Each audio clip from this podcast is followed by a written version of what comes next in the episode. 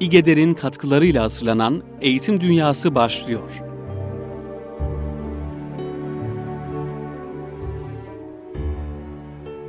Kıymetli Erkam Radyo dinleyenleri, yeni bir Eğitim Dünyası programında daha sizlerle beraberiz. Ee, bugün e, şehir dışından bir konuğum var. Bir şair öğretmen arkadaşımızla e, birlikteyiz. Ahmet Edip Başaran. E, Ahmet Edip Başaran'la e, edebiyat öğretimine dair, edebiyata dair e, Türkiye'deki şiir e, ve şiir dünyasına dair çeşitli konuları paylaşmayı arzu ediyoruz.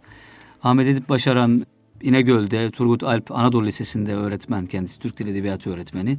Aynı zamanda İtibar Dergisi'nin yayın kurulunda yer alıyor. Ee, 2010'da Oyun Bozan isimli bir şiir kitabı yayımlandı. Ee, Türkiye'de e, şiir üzerine konuşan, şiir üzerine yazan önemli isimlerden biri. Ee, kendisine hoş geldiniz diyoruz. Hoş, hoş bulduk. Teşekkür ediyoruz Sait Bey. Ee, evet, e, Sayın Hocam. Şimdi hali hazırda edebiyat öğretmenliğine devam evet, ediyorsunuz. devam ediyoruz. Edebiyat öğretmenliği çerçevesinde e, biz eğitim dünyasında bu çerçeve içerisinde konuşalım. Evet. E, isterseniz edebiyat kitaplarımızda başlayabiliriz. E, daha önce zannediyorum bir yenilenme oldu bu birkaç sene içerisinde. Evet. Kitaplarda. 2006 tarihinde bir müfredat değişikliğiyle yenilenme oldu. E, kitaplar yeni baskıları yapıldı kitapların. Ee, şöyle bakmak lazım. Şimdi önceki e, dönemlerde yayınlanan kitaplarla şimdiki kitapları kıyasladığımız zaman e, edebiyat eğitiminin kalitesine dair müthiş bir artış gözlemliyoruz. E, yani nitelikli bir e, en azından e, yaşayan edebiyatı edebiyat e, ders kitaplarına e, getirmeleri önemli bir ayrıcalık. E, neden? Çünkü daha önceki dönemlerde e, 1950'den beri tarafa gelemeyen bir edebiyat algısı vardı ders kitaplarında. Yani mezarlıklar gibi bir ara bir arkadaşım bir hatta espri yapmıştı böyle işte edebiyat kitapları mezarlıklara benziyor diye. Neden yaşayan edebiyattan, günümüz edebiyatından hmm. örnekler yok diye. Öne, önemli bir aslında e, eleştiriydi Tespit, o, evet. tespitti. Evet. E, çünkü Öteki türlü sürekli geçmişte kalan edebiyat birikiminden, bilgilerinden bahsettikçe edebiyatın sadece o dönemlere has e, bir e, sanki yaşanıp he, bitmiş. Evet, yaşanıp bitmiş gibi bir algı olduğunu düşünüyorlar ister istemez evet. ki öğrenci yani e, 14, 15, 17, 18 yaş aralığındaki o e, zihinlerde ister istemez bu şekilde düşünüyorlar. Evet. E, şimdi yeni müfredatla beraber e, tabii ki kitaplarda e, kalite anlamında e, hak, hakikaten iyi bir artış oldu. Ancak şöyle bir sıkıntı var yine. Ee, şimdi örneğin mesela konu olarak seçilen metinler e, çok kötü metinler. Yani e, belki bazı kitaplar için bunu söyleyemeyiz ama e, 12 edebiyat kitapları mesela bu bağlamda iyi değerlendirebilir. E, 1980 şiirine kadar geliyor. Hatta e, Hüseyin Atlansoy'un Haydar Ergülen'in şiirleri vardı e, 12 edebiyat ders kitabında ve biz bunları e, çok güzel bir şekilde arkadaşlarla işliyorduk o dersleri. E, işte Sezai Karakoçlar, Cahil Zarifoğlular, e, Cemal Süreyya, Ece Ayhan bu şairleri de e, biz 12 edebiyat ders kitaplarında görüyoruz. Şimdi ders kitaplarında şöyle bir bölümleme yapılmış. Ee, Türkiye'de e, biliyorsunuz şimdi tartışılan bir olgudur. İşte eski edebiyatın e, bize ait olmadığı, Cumhuriyet'le beraber yeni bir edebiyat algısı inşa ettiğimizi söylerler genelde. Evet. E, Cumhuriyet'ten önceki edebiyatı yok farz ederler. Bu biraz da e, resmi ideolojinin dikte ettiği tarih algısıyla alakalıdır. E, nasıl e, Cumhuriyet'ten önceki tarihi yok sayma girişimi olmuşsa her alanda, edebiyat alanında da ister istemez böyle bir algı oluşmuş. E, ama e, şöyle bir durum vardı. E, tabii eski edebiyatımızı yaslayamayız, inkar edemeyiz. E, İslamiyet öncesi dönemden günümüz edebiyatına kadar neredeyse 2000 yıla varan bir edebiyat birikiminden bahsediyoruz burada. Ee, şimdi ders kitaplarında e, sistematik olarak şöyle bölümleme yapılmış. 9, 10, 11, 12 edebiyat kitaplarında bu 2000 yıllık edebiyat tarihi e, dönem dönem bazı sınıf e, kitaplarına e, dağıtılıyor. Mesela 9. sınıf edebiyat kitaplarında e, öncelikle güzel sanatlar ve edebiyat e, konu başlığı altında edebiyatın diğer bilimlerle ilişkisinden falan bahsediliyor. Bir sanat dalı olarak edebiyatın diğer sanat dalları ilişkisinden falan bahsediliyor. Sonra diğer anlatmaya bağlı metinler diye kategorize edilen, göstermeye bağlı metinler diye kategorize edilen bölümlemeler falan var işin içerisinde. Ee, bir giriş bağlamında ele alınabilir. Ee, ancak lise 2'nin yani 10. sınıf edebiyat kitabında e, İslamiyet öncesi dönemden e, Tanzimat dönemine kadarki edebiyatı sadece bir müfredata, bir ders müfredatına sığdırmaya çalışmışlar. Bu biraz da tabii yığma havası da oluşturuyor. E, hatta yer yer konuların e, yetişmesinde de e, ben şahsen sıkıntı çekiyorum ama Aslında e, divan şiirini heh, mesela tek evet. e, dönemde evet, ele alması tek dönemde. gerekirken Mesela birinci hepsini- dönem tabii birinci dönem sadece t- divan şiir üzerine konuşulabilir E, veya halk şiirle beraber de değerlendirilebilir. E, 11. sınıfta Tanzimat dönemi Servet-i Fünun Fecaati Milli Edebiyat olarak geçer. 12. sınıf edebiyatında ise Cumhuriyet dönemi edebiyatı işte e, şiirde 1980'li yıllar şiirine kadar gelir. E, Mustafa Kutlu'dan metinler vardır mesela. E, Oğuz Atay'dan metinler vardır.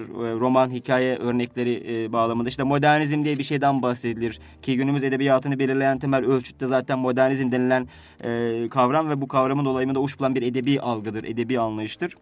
Bunlar şu an yani 12 edebiyat kitabı da bu şekilde. E, ama sıkıntı şurada. E, yani kabaca tasnif bu şekilde. E, sıkıntı şurada. E, şimdi edebi zevki olmayanların e, belki hani e, edebiyatla işi dışta olmayan insanların e, tabii tömer altında bırakmak istemiyorum. Bazı kitaplar için ben bunu söylüyorum. Hı hı. Örneğin bir hikaye konusu işlenirken seçtiği hikayelere bakıyoruz. Betimleyici anlatım atıyorum mesela bir konu. Onunla alakalı bir örnek metine bakıyoruz. Çok böyle uygun olmayan metinler seçiliyor. Yani okunması zor olan, dil zevki olmayan, estetik kalitesi olmayan metinler seçiliyor. Biraz sıkıntı sanırım bu da. Yani sorun burada odaklanıyor. Örneğin betimleme konusunda mesela Dostoyevski'nin Suç ve Cezası'ndaki Karamazov kardeşlerindeki insan e, portreleri yer alsa mesela e, daha etkili olur diye düşünüyorum ben. Konunun daha iyi anlaşılması açısından bir bir de e, şimdi örnek metinler neden önemlidir? Çünkü o örnek metin sayesinde belki de bir öğrenci, bir talebe e, bir e, bir yazarı keşfediyor. Mesele biraz orada zaten. Bir yazarı keşfediyor. E, öyle bakmak lazım belki de. Kabaca olay bu şekilde e, ders kitaplarında. Şimdi bu ortaokul kitapları için de söz Evet, konusu e, evet. Ahmet Hocam. Yani Türkçe kitaplarında Hı hı. sıklıkla karşılaşıyoruz. Bu hatta 4-5 yıl boyunca 7. sınıf kitabı e, hiç değiştirilmedi. Çok Evet. ciddi anlamda girişimler olduğu halde. Yani orada seçilen metinlere baktığımızda e, bazı metinler vardı ki işte e, kahverengin için kahverengidir, adı üstünde Evet. kahverengidir falan gibi böyle ilginç şiirler vardı ve bu şiirler insanı şiirden soğutacak şiirlerdi. Ve metinlere baktığımızda da e, bazı metinler üniversite düzeyinde metinlerdi. 7. Evet. sınıftan bahsediyorum orta iki. Bazı metinler de ilkokul seviyesinde metinlerdi. Şimdi bu demek ki bu kurul yani kitapları kitapları özellikle metin Evet. seçici kurul çok e, seçkin bir kuruldan oluşması lazım. Yani edebiyatın işin ki. içinde Evet. yer alan isimlerden oluşması lazım. Dediğin gibi hem yerli edebiyatımız Evet. e, örnekler hem de e, batıdaki insani anlamda çok Evet. üst düzey e, Evet, metinler e, var. metinler var. O metinlerden de istifade etmek lazım. Ön yargılı olmamak lazım. Kesinlikle. Burada şunu sormak istiyorum. Yani kitaplar bağlamından hemen eşin içine daldık Evet. eğitim dünyasında. E, kitaplar içerisinde kullanılan dil de çok önemli. Yani e, biliyorsunuz şimdi bizim e, kullandığımız kelimeye göre kimliklerin tespit edildiği bir Evet. ülkede yaşıyoruz. Evet. E, Maalesef böyle bir, bir durum söz konusu ve e, milli kelimesini yasaklayan Milli Eğitim Bakanı geldi Türkiye'de. Yani böyle de bir Evet. durum söz konusu oldu. Şu şu şu kelimeleri kullanmayacaksınız diyen insanlar geldiler. Halbuki bir İngilizce sorsanız Latinceden gelen ya da Fransızcadan gelen kelime bu Latincedir, bu Fransızcadır deyip e, dediğini yani bunu tartışma konusu ettiğini görmezsiniz. Ama Türkiye'de maalesef böyle bir durum söz konusu kelime kullanımı açısından da sorunlu olabiliyor. Özellikle edebiyat öğretimi noktasında. Evet. Ee, seçilen kelimelere baktığımızda biz üniversite sıralarında özellikle bu e, bunu eleştiri konusu etmiştik. Zarf fiil, işte fiilimsi, Evet. ortaç ya da Ulaç. ortaç ulaçları bırakalım. Ortaç, ulaç ya da ilgeç, Adı, evet, e, adı. adıl bunları bir kenara atalım. Bunun yanında bir de partisip, gerundium Evet. falan tarzında. bunun- Genetif. genetif Evet. gibi e, kullanımlar vardı. Hadi belki partisip genetif işin ilmi gramerini de teşkil Evet. ediyor diyebiliriz buna. Hani e, bu ismi koyan adamlar böyle Evet. şimdi sonuçta tanımlayan adamlar böyle Evet. tanımlamışlar. Ama ilgeçler, işte adıllar. Şimdi öğrenci de ben mesela yazıyorum, zamir diyorum. Yanına parantez içinde adıl, Adıl, diyorum. Hocam tabii. başka parantez açacak mıyız bize? Evet. Bazı kelimeler oluyor ki öğrenci soruyor. Ya hocam yanına bir, bir parantez daha açacak mıyız? Evet. Şimdi e, burada aslında bir dil bütünlüğü birliği de zedelenmiş olmuyor mu? Yani bu dil e, niye böyle ön yargılarla teşkil ediliyor? Bu ön yargıları aşmak bu millete nasip olacak mı? Yani bunu sormak Bilmiyorum istiyorum. biz bunu görebilir miyiz de. Şimdi çok güzel bir konuya temas ettiniz Sayit Hocam. Ee, şimdi bu dil üzerindeki işte sadece en basitinden mesela dil bilgisi konularındaki e, işte o kavram isimlerindeki konu isimlerindeki ikilik bile e, bizim e, belki de batılılaşma maceramızla musallat olduğumuz bütün ikilikleri karşılayan bir şeydir. Doğru. Bütün hayatımız ikilik üzerine inşa edilmiş gibidir neredeyse. Çünkü her şeyin bir başka e, hani modernleşmenin getirdiği bir sancıyla da alakalı bu. E, hatta Cumhuriyet dönemindeki dil tartışmalarını falan da e, okumuşuzdur. E, mesela işte e, milli kelimesini kullanmayı yasaklamak. E, başında Milli Eğitim Bakanlığı yazan bir kurumun e, başkanının bunu söylemesi çok garip. Ama biz garipliklerle o kadar yüz göz olduk ki Türkiye'de. E, bunlar bize olağan geliyor. Biraz da sıkıntı belki burada. İsmet İnönü döneminde e, yaşanan bir olayı anlatır Necip Fazıl. E, o dönemde basın yayın kuruluşlarına gönderilen bir genelgeden bahseder Necip Fazıl. Bundan böyle Allah ve ahlak kelimelerinin kullanılması yasaktır diye.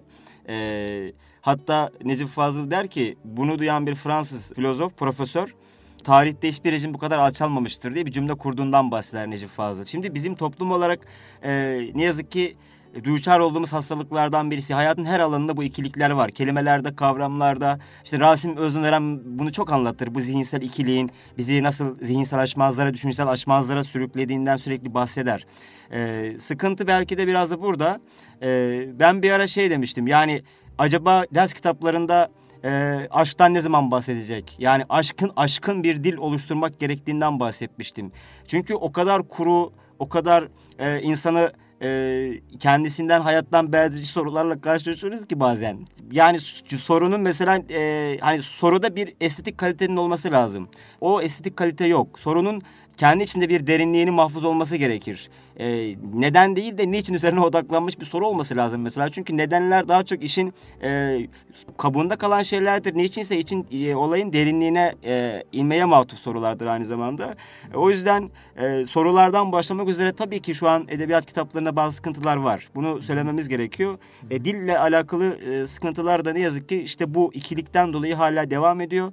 İşte e, Arapça, e, Farsça kökenden geldikleri için biz azambilleri, sıfatları, e, cümleleri, cümleleri tümce evet diyorum tümce diyoruz. Yani cümleleri kullanmayalım. Peki ama bu saplantı bizi nereye kadar götürebilir? Yani hani Arapça, Farsça konuşmak istemeyen birisi hiçbir şey diyemez diyordu İsmet Özel. Evet. Çünkü hiç Farsça şey Arapçadır. Yani burada bu cümle bile aslında hani bizim e, trajikomik bir konumda olduğumuzu gösteriyor bence ve e, özellikle ders kitaplarında e, hele hele edebiyat diye bir ders kitabı varsa ki bizim edebiyatımız gerçekten çok köklü bir birikime yaslanır. Bizim edebiyat kitaplarımızın da e, bin yıllık o tarihi birikimden gelen dil birikimini, zevkini bir şekilde taşıması gerekir diye düşünüyorum. Ama sıkıntı işte az önce bahsettiğim gibi edebi zevki olmayan insanların hazırladığı ders kitaplarından kaynaklanan bir sorun. Yani tamamen ticari kaygılarla e, ortada dönen bir pasta var E, ve e, ne yazık ki ders kitaplarımız da bu hengamede, bu hercümerç içerisinde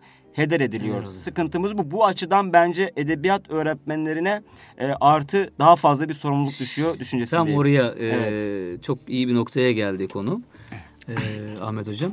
Şimdi e, o zaman madem kitaplar zaten yönlendirmeyecek, hani Evet. bu Ölü Ozanlar Derneği'ndeki meşhur e, sahne vardır. Evet. Kitabı e, şu sayfayı yırtacaksınız, şunu yırtacaksınız falan diye. Edebiyat bu grafiklerle, Evet. matematikle, işte belli çizgilerle ya da konulmuş böyle saçma ilkelerle öğretilemez Evet. edebi bir zevk e, de olması lazım şeklinde bir Evet. anlatımı vardı. O zaman edebiyat öğretmeninin e, bu noktada öğrenciye aslında ciddi bir sorumluluğu var. Öğrenciye Kesinlikle. bugüne kadar gelmiş birikimi, edebi birikim, edebi zevki taşıması, anlatması, e, ona aktarması noktasında.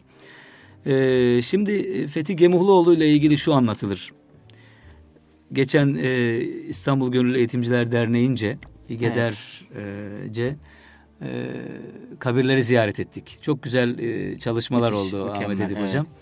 E, öğretmenler günü hep böyle e, şekil yönüyle kutlanır ya işte Evet. çiçek alırlar. Rutinleşmiş bir şeydir çünkü. Rutinleşmiş bir şey Evet. var. Biz- olmayan bir he, şeydir. biz biraz daha öze inelim. Evet. Bu milleti, bu nesli yetiştiren insanları, vefat etmiş insanları da yad edelim ve Eyvallah. onların mesajlarını, fikirlerini de bugünümüze aksettirebilelim e, mesajıyla, kaygısıyla e, böyle bir program organize ettik. Fethi Gemuhluoğlu'nu e, ziyaret ettik. Mahir İz'i ziyaret ettik. İşte Hamdi Yazır'ı e, ziyaret ettik. Allah hepsinden razı olsun. E, orada da söz konusu olmuştu. E, işte burs vereceği bir öğrenciye Evet. e, sen hiç aşık oldun mu diye sorarmış Fethi Gemuhluoğlu. O, o öğrenci de herhalde e, aşık olmadım demem Evet. gerekiyor diye düşünerek ya 8 yaşında ol aşık olmuştum diye bir Evet. cevap veriyor. Ondan sonra o da diyor ki aa o zaman diyor senin yazdıkların okunur. Yaz Müthiş. evladım diyor. Müthiş bir Şimdi burada bir e, teşvik var. Çok önemli bir yer yakalıyor, bir damar Evet. yakalıyor Fethi Gemuhluoğlu. Bu çok önemli bir husus.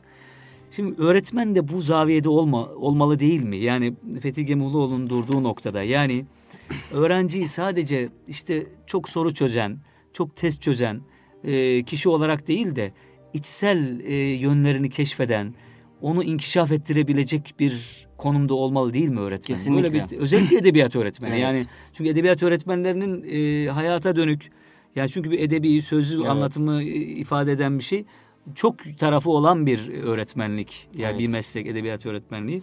Belki edebiyatı bir mesele olarak ele almak, bir meslek olarak demin sen de buyurmuştun. evet. E, değil de mesele olarak ele almak. Bu noktada öğretmenin rolü, fonksiyonu ne olmalı? Öğretmenin duruşu ne olmalı? E, bunu konuşabiliriz. Şimdi e, güzel bir e, konuya temas ettin Sayit Hocam. Edebiyat e, öğretmenliğini bir meslek olarak değil de bir mesele olarak alma. Yani e, bir anlamda şöyle hani Fethi Gemihloğlu'ndan bahsettik. Ben edebiyat e, kelimesine biraz da sanat özelinde bu şekilde bakmak taraftarıyım. Fethi Gemihloğlu e, sanatla başladı yurdumuzda yabancılaşma. Gene sanatla atılacak yurt dışına. Sanatla kalkacağız ayağa der. Bu bir anlamda bizim edebiyata sanata yüklememiz gereken işlevle alakalı bir şeydir. Ki Nuri Paktel'in de e, edebiyatı tanımlarken kullandığı çok harikulade bir cümlesi vardır. E, mümin bir e, kuldan sonra iblise karşı koyan edebiyattır. Çünkü insanın vicdanına bağlıdır damarları der. Eyvallah. Buradaki vicdan meselesi, edebiyat meselesi, mümin bir yüreğin taşıdığı hassasiyetler, bütün bunlar toplamında baktığımız zaman e, kesinlikle edebiyat öğretmenlerine daha fazla sorumluluk düşüyor. Az önce ben bunu bu bağlamda söylemiştim. E, öğrencilerle kurduğumuz sahici diyaloglar, ilişkiler. Yani mesela e, ben şu eğitim tartışmaları oluyor e, yer yer Türkiye'de. İşte günümüzde de hala yani şu an e, hali hazırda dershane üzerinden tartışmalar da yürütülüyor.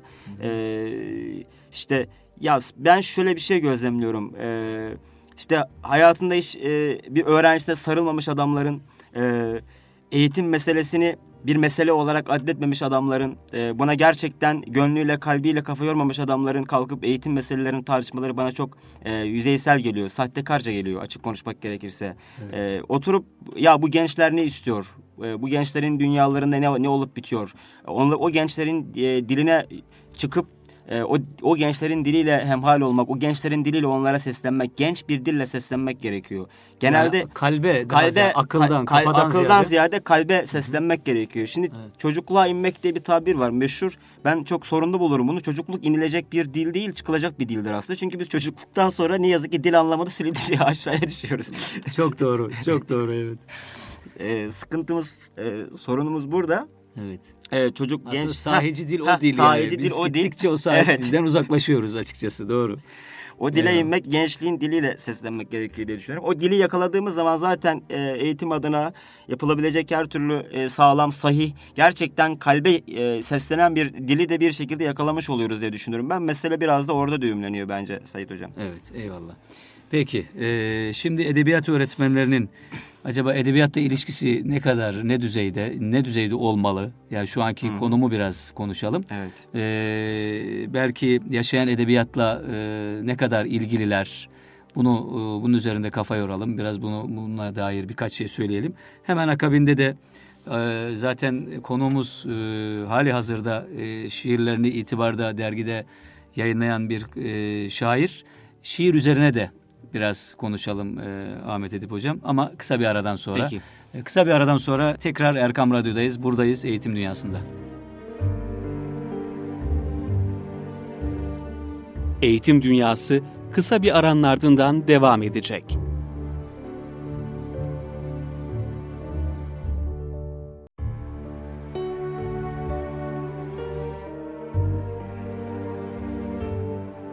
Eğitim Dünyası devam ediyor.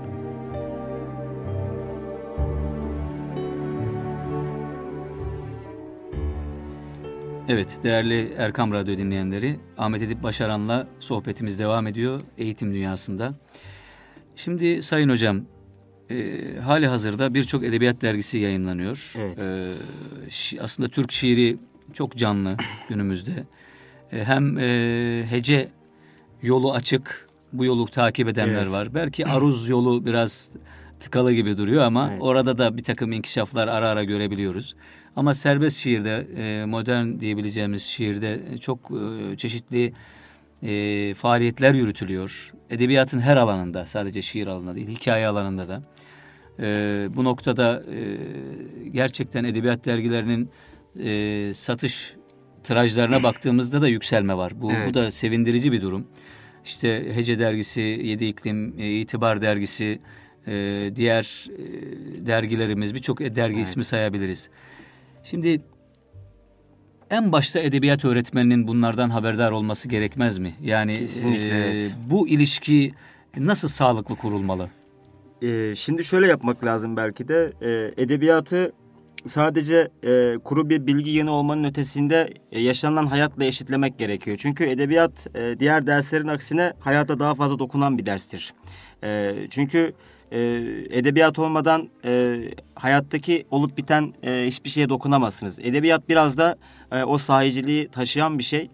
Ee, şimdi edebiyat öğretmenlerinin e, bu yaşayan edebiyatla kurduğu, kuracağı sahici bağları sağlayacak olan şey yaşayan edebiyatla e, birebir bağıntılı olan dergileri takip etmektir. Hatta ben bazen arkadaşlarla oturup konuşurken öğretmenler odasında falan yani milli eğitimin bir şekilde bütün edebiyat öğretmenlerine en azından bir e, edebiyat dergisine abone yapması gerektiğinden bahsediyorum. E, yani isterse mesela milli eğitim bunu e, kendi finansmanıyla da karşılayabilir. E, Eğer gerçekten nitelikli sağlam bir edebiyat eğitiminin olmasını istiyorsa işin sadece e, teoride olup biten bir şey değil. E, pratikte de yaşanılan hayata da diyecek bir edebiyat algısının, bir edebiyat zevkinin, bir Türkçe zevkinin oluşmasını istiyorsa öğrencilerde e, ben kesinlikle her öğretmenin bir edebiyat dergisine abone olması, bir edebiyat dergisini takip etmesi gerektiğini düşünüyorum. Bu aynı nokta çok zamanda önemli. öğrenciye de e, Öğrenciye de fayda tabii ki fayda sağlayacak. Çünkü öğretmen şimdi işin içine edebiyatın içine Evet. öğretmeni de çektiğimizde öğretmen az önce ifade ettik ya yani öğrenciyi keşfedecek. Tabii iyi ki. yazan. Evet. Yani bu anlamda yetenekli olan öğrencileri Evet. keşfedecek. Hem kendisi dahil olacak edebiyat yürüyüşüne Evet. hem de öğrenciyi dahil edecek. Bu aslında çok önemli bir teklif. Evet. Belki e, Değerlendirilebilir. duyanlar, Evet. e, duyan yetkililer değerlendirsin. Söz, sözler mutlaka bir şekilde ulaşacaktır. Buna inanıyorum ben. İnşallah. Evet. Şimdi e, Ahmet Edip Hocam, İtibar Dergisi'nde e, yazı ve şiirleriniz yayınlanıyor.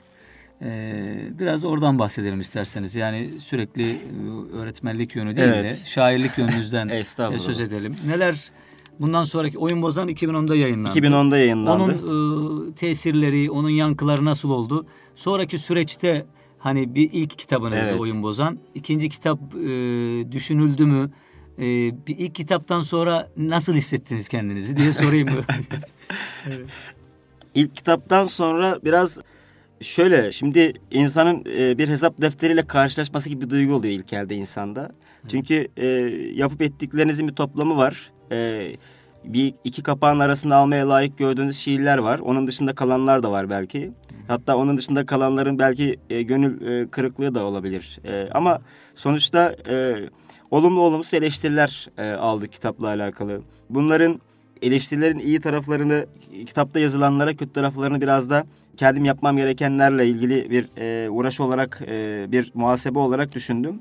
Şimdi İtibar Dergisi özelinde konuşacak olursak e, bizim e, sen de çok yakından bilirsin bir Kırklar maceramız vardı. E, Kırklardan önce yine e, işte üniversitede çıkardığımız fanzin dergi dediğimiz e, üniversite öğrenci dergilerimiz vardı. E, düş parantezi vardı. Ayrıca soracağım. E, Ayrıca düş soracağım. parantezi vardı. İşte bizim kendi okulumuza çıkardığımız e, imgesel diye bir dergimiz vardı. İşte Asım Gültekinlerin Asım Gültekinlerle beraber son sayılarını çıkarmak nasip oldu. Biat dergimiz vardı. Yani biz bir şekilde e, hani arayış ve adanış bahsinde bazı e, dertlerimiz vardı bizim. E, neme lazımcılığa boş vermişler. Esası bir tekme sormaktan bahsediyordun mesela e, sen o dönemlerde. Hı hı. Ee, Şimdi dergi maceramız işte o fanzin dergilerle başladı ve Kırklar bizim en esası çıkışlarımızdan birisi oldu aslında. Kırklar dergisiyle biz bir anlamda e, hani kimliğimizi, kişiliğimizi de bir şekilde inşa etmeye başladık. Edebi şahsiyetimizi de e, bu dergi bünyesinde oluşturmaya başladık. E, Kırkların 2005 tarihinde kapanmasından sonraki e, e, senin de çok güzel bir yazın vardı hatırlarsan e, son e, sayıda yüzün poetikasına giriş diye Hmm, yüz evet. ruhun fihristidir cümlesiyle başlayan Eyvallah. e, o süreçten sonra sen de yakından biliyorsun ki biz bir boşluğa düşmüş gibi hissettik kendimizi. Çünkü evet okuyorduk. Bir şeyler sürekli hani bir okuma eyleminin içerisindeydik. E, hadi bu kitabı da namluya sürün der ya Nuri Pakdil. E, sürekli o e, hani o namluları e, sıcak tutmanın derdindeydik. Okuma isteğimizin e, bir anlamda hayattan kaçmak için değil, hayata müdahale etmek için bir e, bize en çok önemli bir imkan sunduğunu farkında olarak biz bunu bir şekilde bir mesele olarak düşündük, konuştuk, tartıştık. Bu Kırklar dergisi kapandıktan sonraki süreç bizim için kötüydü. Ee, bir boşluğa düşmüş gibi hissettim. Ben kendi adıma en azından bunu söyleyebilirim. Ee, en sonunda işte Allah nasip etti. Güzel bir imkan oldu. Ee, tekrar İtibar dergisiyle e, ortaya çıktık. Ya Bir sene falan bir hazırlık aşamasından geçtik dergi e, derginin nitelikli bir e, dergi olabilmesi için toparlayıcı bir vasfının merkez bir vasfın olabilmesi için beyin mesaileri yaptık. Şunu yapsak bunu yapsak bu, yani bunlarla ilgili kendi aramızda konuştuk. Şimdi e, 26 e, sayı geçti ve bu geride kalan 26 sayıya baktığımızda e, gerçekten Türkiye'de bence önemli bir ya, edebiyat dergiciliği anlamında çok önemli bir işlevi yükleniyor itibar. E, çünkü Hasan Aycın da orada, İhsan Fazlıoğlu da orada, Cemal Şakar orada, İbrahim Tenekeci, Fatih e. Fatih Handı, e, Hüsrev Atemi. E, yani sadece bu isimler bile aslında e, derginin nasıl bir merkez, bir toparlayıcı vasfı olduğunu gösteriyor. Bir de işte kuşaklardan bahsedilir biliyorsun şiir kuşaklarından. İşte 90'lar kuşağı, işte İbrahim Tenekeci, Ahmet Murat. İşte 2000 kuşağı vardır. İşte Sayit Yavuz, e, Mustafa Akar, Furkan Çalışkan, Bülent Parlak, e, İsmail Kılıçaslan. Bu kuşakları da ve bu- bundan sonra gelen kuşak da var. 2010 kuşağı diyoruz biz ona biliyorsun. O kuşaktan gelen çok kaliteli, çok nitelikli arkadaşlar, kardeşlerimiz var. E, bir toparlayıcı vasfı da oluyor. Sadece düşünce anlamında değil, şiir alanında da bir toparlayıcı vasfı oldu derginin. İnşallah bundan sonraki süreçte de dergi aynı e, sıcaklığıyla, aynı e, çizgisinde devam eder e, diye ümit ediyorum. Benim yazı e, yazma çalışmalarım da bir şekilde işte itibada devam ediyor. E, şiirlerim, e, yazılarım orada yayınlanmaya devam ediyor. Bir orası bizim ocağımız. E, Evet. öyle değerlendiriyoruz. Orada ısınıyoruz. Orada ısınıyoruz. Evet peki. Şimdi e, düş parantezinden bahsettin. E, e, değerli Erkam Radyo dinleyenleri Ahmet Edip Başaran'la bizim e, geçmişimiz de e, çok eskilere dayanır. E, üniversitede beraber e, bir dergi çıkarmak nasip oldu. Ve orada e, biz ilk gençlik ürünlerimizi, işte Evet. edebi ürünlerimizi, şiirlerimizi, metinlerimizi yayınladık. Ve orası gerçekten bir ilk medrese, bir mektep e, oldu bizim için. Üniversitede e, bu noktada bizi destekleyen hocalarımız oldu. Evet. E, onları saygıyla anıyoruz buradan. Eyvallah. E, yeri geldiğinde yüksek meblağlarla dergiyi aldılar. Yeri Evet. geldiğinde öpüp başlarına koydular. E, bunlar bizim için çok kıymetliydi, çok değerliydi. Bunun iki veçesi var. Öğrenci veçesi, e, öğrenci kendisine çok ciddi bir konum e, alıyor orada ve e, sürekli derslerle boğuşmaktansa aslında işin biraz da e, eyleme dönük, harekete dönük noktasını keşfediyor. Kendi kültürünü, kendi kökenini keşfediyor. Bir de e, muallim yani öğretmen veçesi var ki Evet. öğrencileri bu noktada teşvik etmiş olmaları onların hanesine yazılabilecek büyük bir sevaptır. Apayrı bir güzellik. Apayrı bir güzelliktir. Biz bunu her zaman yad ediyoruz. Demek ki burada söylenilecek düş parantezi açısından söylenilecek. Şimdi geçenlerde baktım Ahmet Edip hocam. 5-6 arkadaşımız oradan e, yani orada yazmış, orada bir şekilde buluşmuş arkadaşımız. Yani Evet. üniversitede bir fanzin dergiden söz ediyoruz. Evet. Burs paralarıyla çıkan, fotokopi ile Evet, çoğaltılan bir dergiden söz ediyoruz. O dergide yazan, çizen bir şekilde buluşmuş arkadaşlarım birçoğunun ilk kitapları yayınlanmış. 5-6 arkadaşımız. Ya bu çok sevindirici bir şey. İşin içerisinde ben varım, Ahmet Edip Başaran var, Ziya Paşa Akyürek var, Mehmet Özger var. E, hepsine çok selam olsun buradan. Mehmet Şah Erincik var. Belki yakında Mahmut Bıyıklı da olur bir Evet. şeyler yayın. Şu hareketler yani şu Koşturmadan yazmaya fırsat bulabilirse. yazmaya fırsat bulabilirse hakeza yani hasılı kelam e, söylemek istediğimiz şey çok büyük bereketli bir e, ilkokul, Evet. ilk mektep oldu bizim için. Bu noktada e, genç arkadaşların e, çok ciddi anlamda bu noktaları irdelemeleri lazım. Üniversitede e, vakit kaybı yapabilecek, çok meşgul edebilecek şeyler vardır. Çok iyi İnsanı e, gidersiniz bir yerlerde işte gezersiniz, tozarsınız İstanbul'da ama birliktelik ve bir bu birlikteliği edebiyatla perçinlemek çok değerli, çok önemli. Özellikle edebiyat bölümünde okuyan genç arkadaşlar için buradan söylemiş olalım. Hem de öğretmen arkadaşlarımız için liselerde, üniversitelerde bu çocukları yazmaya, e, çizmeye mutlaka teşvik etmekte fayda var. Kesinlikle. Asım Gültekin'in bu noktada bir Evet. Fethi Muhluoğlu vari bir tarzı tavrı Evet. var. Onu e, her zaman söylüyoruz. Bunları anmak lazım. Sen neler söylemek istersin? Yani düş parantezi e, genelinde, merkezinde. Şimdi geçenlerde Marmara Üniversitesi'nde bir programımız oldu biliyorsunuz. Ee, din kültürü öğretmenliğindeki arkadaşların davetiyle sağ olsunlar bir programa çağrılmıştık. Dikap Kulübü, Dikap evet. Kulübü olarak. Ee, orada ben e, şu an üniversite bir dergi çıkıp çıkmadığını sormuştum. Sanırım olumsuz bir yanıt almıştım. Ee, olumsuz bir cevap vermişlerdi. Ee, hatta dergi çıkarmanın neden gerekli olduğundan falan bahsetmiştik orada. İşte bu birlik ve beraberlik e, ruhunu taçlandırma adına e, bir dert sahibi olmadığına biz e, ben şahsen e, bu dergi çalışmalarını önemsiyorum. Dergimiz derdimizdir meşhur e, cümlesinden yola çıkarak. E, çünkü orada e, yazmak, e, okumak, e, yazmanın, okumanın e, sahici yurduna girdiğiniz an e, bir anlamda e, vakti de e, bereketlendirmeye başlıyorsunuz. Çünkü yazma ve okuma eylemi sizi öyle bir alana sürüklüyor ki o alandan e, bir noktadan sonra dışarıya çıkmak istemiyorsunuz. Çünkü dışarıda yani ya şöyle bir şey vardır. İstediğiniz şekilde nasıl arzu ediyorsanız o şekilde yaşayabilirsiniz. Üniversite öğrencisi olarak. Yani insan bir tercihtir. Ee, insan bir tercihtir çünkü insan yaptığı tercihlerin e, sonunda zaten hesaba çekilecektir. E, o yüzden o tercihlerimizin ne kadar nitelikli olduğu, ne kadar kaliteli olduğu, ne kadar bizim kalbimizi, ruhumuzu manevi anlamda besleyici, doyurucu bir mahiyet arz ettiği e, sorusu burada asıl sorulması gereken soru bence budur. E, eğer e, yani girdiğimiz e, yolun sonunda biz manen yücelmiş hissediyorsak kendimizi, kalben bir e, dinginlik hissediyorsak, bir rahatlama hissediyorsak Demek ki biz e, vakti israf etmemişiz.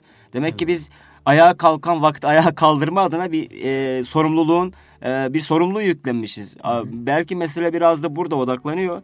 E, tabii e, dergi çalışmaları e, önemli. Bununla birlikte işte okullardan, e, eğitimden bahsediyoruz. E, Geçenlerde Necip Fazıl'la ilgili bir program vardı İnegöl'de. E, İhter'in düzenlediği bir e, programdı. Orada şey demiştim. Böyle gençlerle oturup konuştuk orada da. E, okul veya eğitim mektep dediğimiz olgu neyse yani bu kavramları kullandığımızda aklımıza ne geliyor? ise onları bir kenara bırakın. Aslında mektep olarak eğitim bir eğitimin merkezi olarak görülebilecek insanlar var. Okul olabilmiş insanlar var. Bu okul olabilmiş insanların izinden gitmemiz Belki gerekiyor. mektepte e, çok ders vermemiş ama Evet, mektepte ders vermemiş ama kitaplarıyla, e, yazdıklarıyla bir anlamda bedelini ödedikleri hayatlarıyla gerçekten bu okul olma özelliklerini, kişiliklerini e, ortaya koymuş insanlar var. Sezai Karakoç var, Nuri Pakdil var, Rasim Özdenören var. E, Atasoy Müftüoğlu var. Bu isimleri önemsemek ve bu isimleri bir mektep olarak, bir eğitim merkezi olarak değerlendirmek ve e, bu isimlerin e, hangi kitaplarını buldularsa bütün o e, külliyatlarını okumak ve oradan bir hakikat e, medeniyetine doğru bir yol almak gerekiyor. Çünkü e, kafa karışıklığından bahsettik az önce, zihinsel ikiliklerden bahsettik. Her şeyin karman çorban olduğu bir çağda yaşıyoruz. Yani iyi kötü kavramların sürekli yer değiştirdiği, insanların zih- zihinsel anlamda e, bir deformasyona, bir dezenformasyona, e, karışıklığa düçar olduğu bir çağda yaşıyoruz. E, bu adamlar aslında bu ismini andığım insanlar e, okul olabilmiş insanlar ve bu özellikleriyle de e, var olan kafa karışıklığımızı giderme adına, kalbi derinliklerimizi geliştirme adına, e, manevi anlamda bizi besleyip e, doyuracak insanlar. Eğitim meselesini, okul meselesini biraz da e, böyle bakmak, böyle değerlendirmek lazım diye düşünüyorum. Evet, eyvallah. Çok e, açıklayıcı oldu, çok iyi oldu Ahmet Edip Hocam. Şimdi ben üniversite e, bağlamında, üniversite dergisi bağlamında düşünürken, Evet. e, yazı çizi işleri içinde düşünürken Cahit Zarifoğlu'nun Necip Fazıl'la ilgili söylemiş olduğu bir söz geldi aklıma. Diyor ki, siz onun karşısında onu dinlerken o konuştukça ne kadar boş olduğunuzu anlarsınız. Evet. Evet. Ya bu çok önemli bir tespit. Evet. Şimdi e, edebiyatla uğraşan da yani üniversite Evet. yıllarında edebiyatla, yazıyla, çiziyle uğraşan insanlar da karşılarında birçok Necip Fazıl görecekler. Yani böylece mahviyet sahibi olacaklar. Evet. Yani ne kadar boş olduklarını anladıkları zaman o boşlukları doldurmak üzere gayret sarf edecekler. Bizim Evet. karşılaştığımız şey buydu. Yani karşımıza çıkan Necip Fazıllar, Sezai Karakoçlar, işte Nurettin Topçular, Nurettin Fethi Gemuhluoğlular. Yani bütün bu isimler karşımıza çıktıkça biz ne kadar e, eksik olduğumuzun farkına vardık. Evet. Varmalıyız da. Yani çünkü onlar insani noktada da çok üst düzeydeler ve bilgi birikim noktasında da e, mazi ile atiyi buluşturma noktasında da çok doğru yerdeler. Ve biz onları gördükçe, fark ettikçe bir de yazı çizi işiyle uğraşıyorsanız Evet. zaten karşınızda devasa insanlar var Evet. ve eksikliğinizi e, görmüş oluyorsunuz. Böyle bir nokta var. Nurettin Topçu demişken şunu da söylemeden geçmeyelim. Evet. Ee, sadece edebiyat öğretmenlerin değil, Türkiye'de eğitim meselesine kafa yoran herkesin okuması gereken bir kitabı vardır Nurettin Topçu'nun. Türkiye'nin Evet. Marif Davası.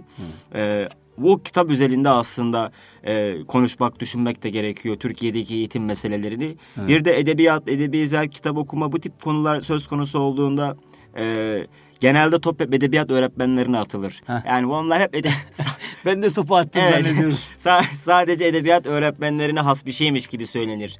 Ee, işte mesela toplantılarda tartıştığımız bir şeydir. Konu konuyu açıyor. Öğrencilere kitap okuma alışkanlığının kazandırılması için ne yapabiliriz? Sayın Edebiyat Hocam Ahmet Sayın edebiyat, buyurun söyleyin. evet, e, sürekli hani o resmiyetin o e, insan iyi diş eden dili üzerinden geliştirilen bir şey vardır. Evet. E, ben bir gün şey demiştim. Acaba hangimiz kitap okuyor? Yani hangimizin elinde bir kitap var? E, Böyle öğrencilerin yanında dolaşırken, sınıflara giderken hangi birimiz elimizde kitaplarla sınıflara gidiyoruz? Hangi birimiz elimizde kitaplarla ne bileyim e, koridorlarda dolaşıyoruz? Nöbetçi öğretmeniz koridorlarda dolaşıyoruz. Yani hangi birimiz bir kitabı alıp evladım ben bu kitabı çok beğendim e, al senin de okumanı isterim deyip bir öğrenciye kitap uzattık. Bunları sormak, sorgulamak lazım. Sadece tek taraflı bir e, sorun arama bana biraz e, hakperest gelmiyor. Yani Evet. haklı haklı bir şey olarak gözükmüyor. Biraz kolaycılık oluyor. Kolaycılık oluyor Ve ne yazık sadece ki. edebiyat öğretmenleri değil. yani herkesin değil. Herkesin tabii olmalı. ki herkesin e, okumakla bir derdinin olması gerekir. Okumakla ilgili ilgili der- derdi olması gerekir. Bir de e, kitap okuma dolayımında bir de bir şey var. Hızlı okuma bilmem ne falan filan gibi şeyler de çıkıyor ortaya. Yani popüler kültürün var ettiği bir okuma kültürü ile kitap okuma meselesini anlamaya çalışan bir Kitap zihniyet var. çeşitleri de değişti. Evet Şimdi kitap böyle, çeşitleri de e, değişti. Bu, Bu, algıya da vesaire. aynen aynen katılıyorum. Bu algıya da dikkat etmek gerekiyor. Popüler kültürün modernizmin getirdiği bu tüketim toplumu e, e, meselesinin getirdiği bir algıyla e, işte hızlı okuma şu bu falan yani bu tip bir bakış açısıyla kitap okuma meselesine eğildiğiniz zaman daha e, yolun başında zaten meseleyi anlamaktan adam akıllı uzak bir zihniyet e, acizliği göstermiş olursunuz. Ahmet Can Türk hocamız vardı. Evet. Hemen araya girip bir, bir parantez açıp sözü vereyim. Hocamız derdi ki bazı kitaplar var ki özellikle mesela Cemil Meriç'ten Evet. bahsederdi. Bu kitaplar öğrenciye e, tek başına okutulabilecek kitaplar değildir Değil, evet. Öğrenciye Çok tek önemli. olarak verilebilecek kitaplar değildir. Evet. Özellikle lise bağlamında Evet. konuşursak beraber okunabilecek, birlikte teati Evet. edilecek, karşılıklı e, konuşulacak, konuşulacak. tartışılacak kitaplardır demişti. Çok doğru. Son dönemde görüyoruz. Ben ortaokulda da çok görüyorum bunları. E, vampir kitapları, Evet. işte e, bir takım böyle garip garip kapaklı, böyle cafcaflı, süslü kapaklı kitaplar. Edebi nitelik, zevk açısından Vitrin ve kitapları diyoruz biz onlara. vitrin kitapları bu zevk açısından, edebi nitelik açısından çok geri planda ve çeviri kitaplardır Çeviri bunlar kitaplar. çoğu. Çeviride de zaten Türkçe kuşa dönüyor. Evet. Bu e, çocuk sadece oradan olay kurgu bağlamında belki kazanım elde edebilir ama onun dışında birçok şeyi de yitirmiş oluyor. Belki bu ayrı bir e, program konusu Aynı Ali aynı yani aynı bir program konusu olabilir. Yani hem oku yani okumayan bir nesiliz hem okuduğumuz zaman da niye okuyacağımızın e, şuurunda olan bir e, şey nesil değiliz yani. Değiliz. Sıkıntı Evet. orada. Evet, eyvallah. Şimdi e, edebiyata dair e, edebiyat öğretmenliğine, e, edebiyat öğretmenlerinin ve diğer öğretmenlerin okuma noktasında çocukları, gençleri yönlendirmesi anlamında e, konularımızı buraya kadar getirdik. E, Türkçenin bir dil meselesi Evet. değil de bir kimlik meselesi olduğuna temas ettik. Edebiyat, e, özellikle edebiyatın bir meslek değil bir mesele olarak görülmesi gerektiği üzerinde durduk. Ahmet Edip Başaran hocamız çok e, teferruatlı bir şekilde derin e, örneklerle güzel bir şekilde bize izah ettiler. Çok teşekkür ediyoruz. Eyvallah. Allah razı olsun. Ama bu e, bunu saymayız. Yani İbrahim Tenekeci'nin Ey Tufan bunu saymam Saymam, bir yine daha gel. yine gel bir daha gel. Tarık hem Tarık Tufan'a hem de farklı anlamlar Evet. yükleyerek söylediği mısra. Ahmet Edip Başaran hocamızı e, yine birkaç kez de olsa e, önümüzdeki programlar için e, şehir dışında kendisi ama bekliyoruz. İnşallah. Mutlaka görmek isteriz İnşallah e, muhterem hocam. Şimdi e, Nurettin Topçu'dan bahsetti Ahmet Edip hocam. Pazar günü İGEDER'in yapmış olduğu, organize edeceği bir programımız var. Buradan duyurmuş olalım. Çok güzel. Nurettin Topçu hocamız 24 Kasım Öğretmenler Günü'nü e, sadece bir şekil e, olmaktan kurtararak biraz daha öze inmesi noktasında e, Öğretmenler Günü'nü e, bu anlamda manalandırmak, anlamlandırmak istiyor İGEDER ve bunu da e, Nurettin Topçu ile taşlandırmak istiyor. Nurettin Topçu programı e, iz bırakan eğitimciler başlığı altında. Evet. Bunu daha sonraki dönemlerde iz bırakan eğitimciler belki başka isimlerle, Mahir İz'le, Evet. diğer isimlerle Amil Çelebioğlu'yla Evet. inşallah nasip olursa o günleri İnşallah. görürsek e, devam ettirmek istiyor İGEDER. Pazar günü Üsküdar Gençlik Merkezi'nde saat 13'te Emin Işık hocamızın katılacağı, e, Selahattin Turan hocamızın katılacağı, konuşmacı olarak katılacağı programlarımız programımız olacak. Bütün e, öğretmenlerimizi özellikle Evet. oraya davet ediyoruz, bekliyoruz. E, bunu te- bu hatırlatmış olalım e, kıymetli Erkam Radyo dinleyicilerine. Böylece e, eğitim dünyasını sonlandırmış olalım. Son e, birkaç cümleniz varsa hocam. Ee, sadece şunu e, bitişte madem söyleyeyim. E, bu öğretmen e, ve öğrenci kelimeleriyle de e, açık konuşmak gerekirse pek aram hoş değil. Cemil için bununla alakalı enfes bir e, anlatımı vardır. E, öğrenci öğretmen ne der, ne demektir? Tarihi olmayan, geçmişi olmayan bir kelime. E, oysa hoca ve talebe varken der. Talebedir, e, talebe talep edendir çünkü der. İlme, ilme susayan, ilme arayan. E, ben hoca ve talebelik bağlamında e, bu kelimelere daha fazla vurgu yapılması gerektiğini düşünüyorum. Az önce dil, e, Türkçenin bir kimlik meselesi olduğundan bahsettin. Bence bu da tam anlamıyla bizim bir kimlik meselemizdir diye düşünüyorum. Eyvallah.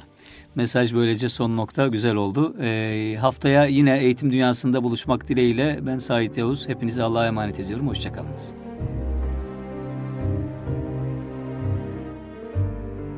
İGEDER'in katkılarıyla yayına hazırlanan Sait Yavuz'la Eğitim Dünyası programını dinlediniz.